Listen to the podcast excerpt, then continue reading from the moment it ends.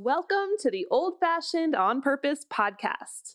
Today's episode is a crucial one if you have any sort of dream or goal to someday purchase a homestead property of your own, whether it be big or small.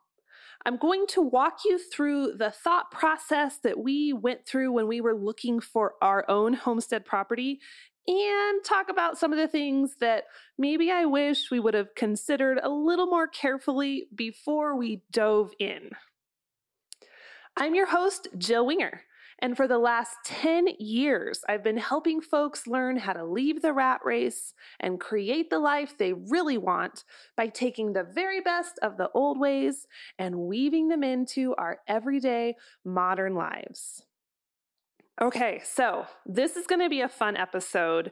I know a lot of you are dreaming of homestead property, whether it's getting just a bigger backyard in the suburbs or you're wanting the full, you know, 40 acres with a barn. It really doesn't matter how big or small you are dreaming of, there are some things you want to keep in mind. And there are definitely some deal breakers when it comes to homestead property that I want you to be aware of.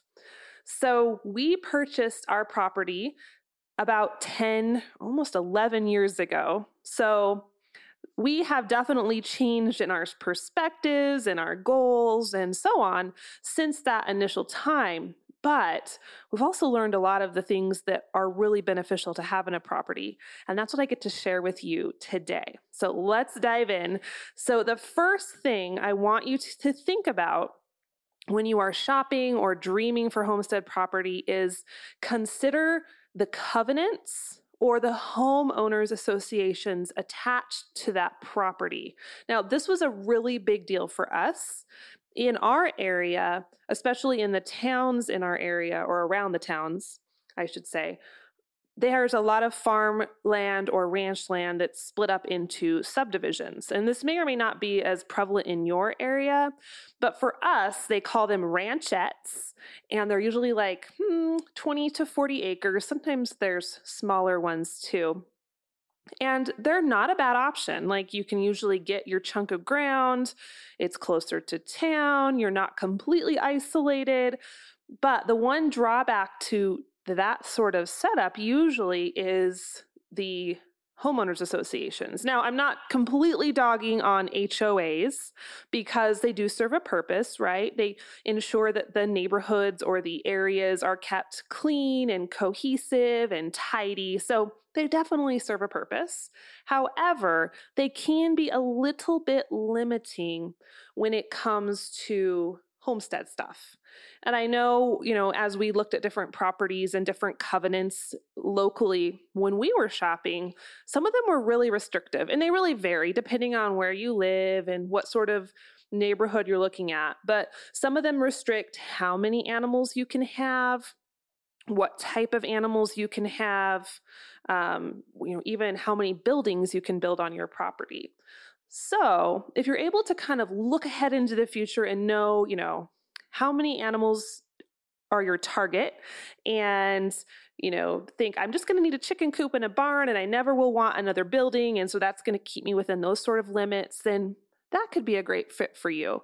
Now for us we really were pretty adamant that we didn't want that sort of setup just because we felt like our goals were a little more open ended with our homestead. We didn't know what we'd end up with or how many cattle we'd want or if we were going to become like great crazy goat people or whatever. Uh, so we wanted to have more possibility. So that's why we chose a property without the covenants. Now, the downfall to that is usually, at least in our area, properties without covenants or HOAs are farther out. So you have more distance to drive, which kind of brings me to another point. It's really easy when you're shopping for homestead property to get caught up in the romance of whatever farm or or location you have your eye on. Uh, and there's nothing wrong with being far from town. So, a lot of you know that we are about mm, 35 minutes, 40 minutes from, let's say, a grocery store, like the heart of the towns near us. So it's a little bit of a drive to get groceries, to go to a doctor's appointments, to run to the bank. You know, it's it's a project to get there. For us, that is a good fit. We like being a little more isolated. We don't mind driving. I actually have really come to enjoy the driving because I can listen to a book on tape. Book on tape. Do people even say that anymore? It's such an old phrase. I just realized audiobook. How about that? Like, there's no such thing as tapes anymore.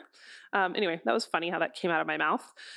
But I can listen to an audiobook. I can listen to podcasts. I kind of like that decompression time, either going to an activity or coming home from an activity. So I don't mind the 35, 45 minute drive home or, you know, to town. For some folks, that's a deal breaker. If you're working in town, if you have a ton of kid activities, that's definitely going to be a challenge. So, kind of balance and weigh out the distance versus, you know, homeowners association rules and kind of you know, you're going to have to decide which is more of a priority for you.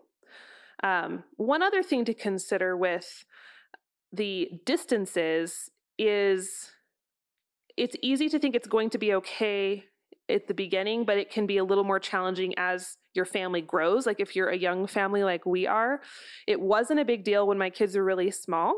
It was actually pretty easy just because I'm not the type of mom who does a lot of play groups or mommy and me type of activities. You know, we just kind of kept closer to home. So it didn't feel like that big of a deal. Now my kids are a little older. You know, my oldest is nine, she's starting 4 H. We're doing homeschool co ops.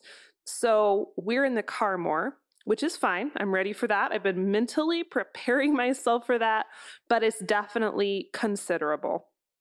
So, depending on your stage of life, the ages of your kids, if you even have kids, that's going to be a big factor. So, just weigh that out carefully. I'm not saying there's a right or wrong answer, but just I want you to be aware of all of those considerations as you are making your decision and thinking about where you want to buy that homestead property. Okay, so my next tip to consider or keep in mind as you're buying or dreaming or planning for a homestead property is always keep the potential in the back of your mind. Basically, don't think too small. And that was something that Christian and I were really mindful of when we bought our property. Um, there was a lot of places for sale when we were looking that were two, three, four, five acres, which for some of you, that's going to be the perfect size. Again, there's not a right or wrong size of homestead. However, for us at that point, we knew that at some point we wanted to expand into perhaps more cattle, which we have indeed done, or get more horses, or build more buildings, or whatever. So we wanted to have room to grow it's really easy to box yourself in at the beginning stages when things all feel so foreign and new, and you have no idea where you're going to start or even how you're going to start. And you might think, hey, I just need a teeny bit and I'll be good to go. And again, there's not a right or wrong answer. And if that's in your budget, awesome. But I really encourage you to think long term. Where do you want this homestead journey for you to go? What do you want to ultimately accomplish? And make sure that the land or the, the backyard or the acreage that you're buying will be able to sustain that. Um, now, we got 67 acres. We wanted as much land as we could afford, and that was about it at that point in our budget as newlyweds 10 years ago. So we got the land, a larger chunk that we wanted.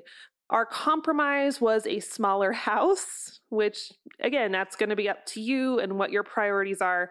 We didn't have children when we bought this homestead initially. So we got a 900 square foot house with shoebox size rooms, but we got that bigger chunk of land. That's worked out well for us because we eventually, as many of you know, remodeled the house added a lot of square footage onto it. And we have really enjoyed having the flexibility and the possibility that came with those 67 acres. And honestly, here's a little secret I haven't shared elsewhere up at this up to this point. We're actually looking to expand even more right now and considering the possibilities of either purchasing more ground elsewhere or leasing more ground elsewhere. And so we're continuing to grow and expand. But these 67 acres have really been a good fit for us thus far. Okay, one more big consideration I want you to keep in mind, and this is something you don't really have a lot of control of. Actually, probably hardly any control of. So, really, really pay attention to it when you're purchasing a property or shopping for a property, and that is weather and water. Um, so, you want to make sure that and this was probably just going to depend on your location. Maybe you're already in the area, you want to stay in that area, or perhaps you have a wide open possibility map in front of you and you can pick anywhere in the country that you want to go. But consider the weather patterns. Um, obviously, those are going to be very different depending on which part of the country you base your homestead in. Um, there's downfalls and good pieces, I think, to pretty much anywhere, with maybe a few exceptions. But for us, Wyoming is not known for its lush um, crops as far as like fruits or nuts or things like that. Wyoming is more of a grassland, or at least our part of Wyoming is with cattle. So when we're considering gardening and such here, I had to you know, do a little bit of extra work to make that happen as compared to somewhere like Texas or Florida or somewhere that's going to have more temperate climates and not as cool weather and maybe not massive hailstorms every two days like we're having right now. Oh my word. Uh, but that's definitely been a little bit of a hardship to work around. Also, some areas have different microclimates. So I know not too far from us, when the elevation drops, it's much easier to grow vegetables. We're on kind of a hill and we're in a part of the county that's higher elevation and it's windier and it's colder. And so, you know, that's been a little bit of a trial sometimes. If we had purchased a place, you know, 100 miles south or 30 miles east, things would be a little different. I also know there's a few spots along the road, the the highway that goes near our home, you know, 20 miles to the north of us. There is this stretch of road that is so windy, it's just insane. It blows um, semi trucks over every single year, multiple times. So, purchasing, for example, a homestead right in that stretch would have definitely made our lives a little bit more complicated.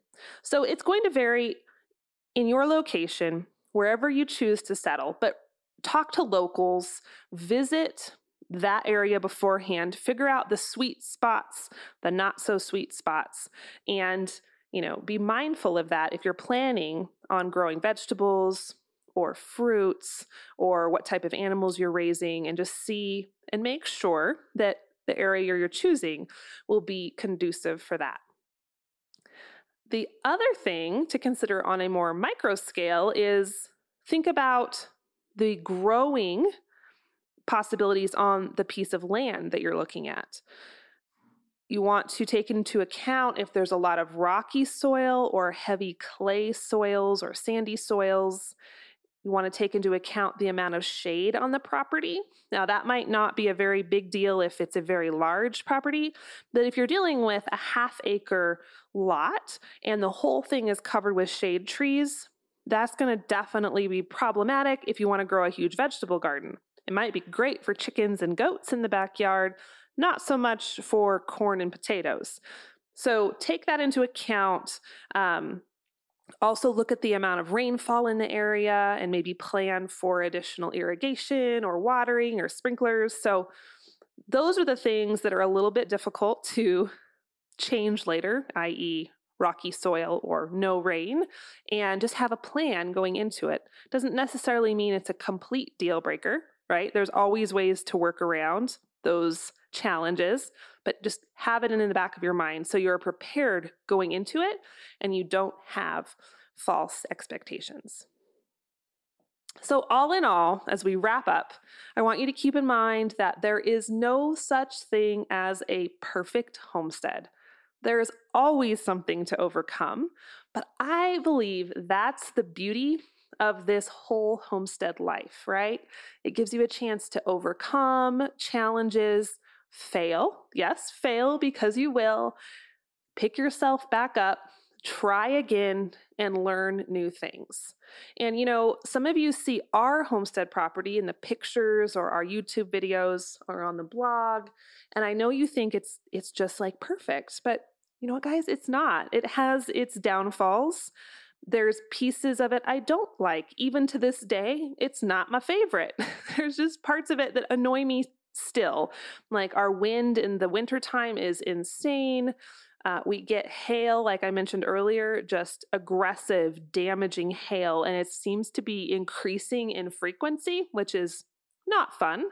Um, sometimes we get freak frosts really late in the year or really early in the fall, and we have to work around those. But with all of those things that are there that make it a little more challenging, we're still able to produce plenty of vegetables lots of eggs and homegrown meats and dairy, and really thrive on our little imperfect homestead. So, your homestead is out there if you haven't found it yet. Keep on trucking, keep on pushing, and you will be there before you know it. So, if you're ready to dive into this homestead thing, you're listening to this podcast and getting inspired, but you're still feeling a little bit unsure of where or how to start, well, that is my specialty, and you are in the right place. I happen to have an entire library of resources I've put together for homesteaders, whether you're new or experienced, and you can get complimentary access to this library at theprairiehomestead.com slash grow. And we'll drop that link in the show notes. And that's it for this episode, guys. Thanks for listening. Remember to subscribe, and I'd love for you to leave a quick review over on iTunes. I will see you in the next episode of the Old Fashioned on Purpose podcast.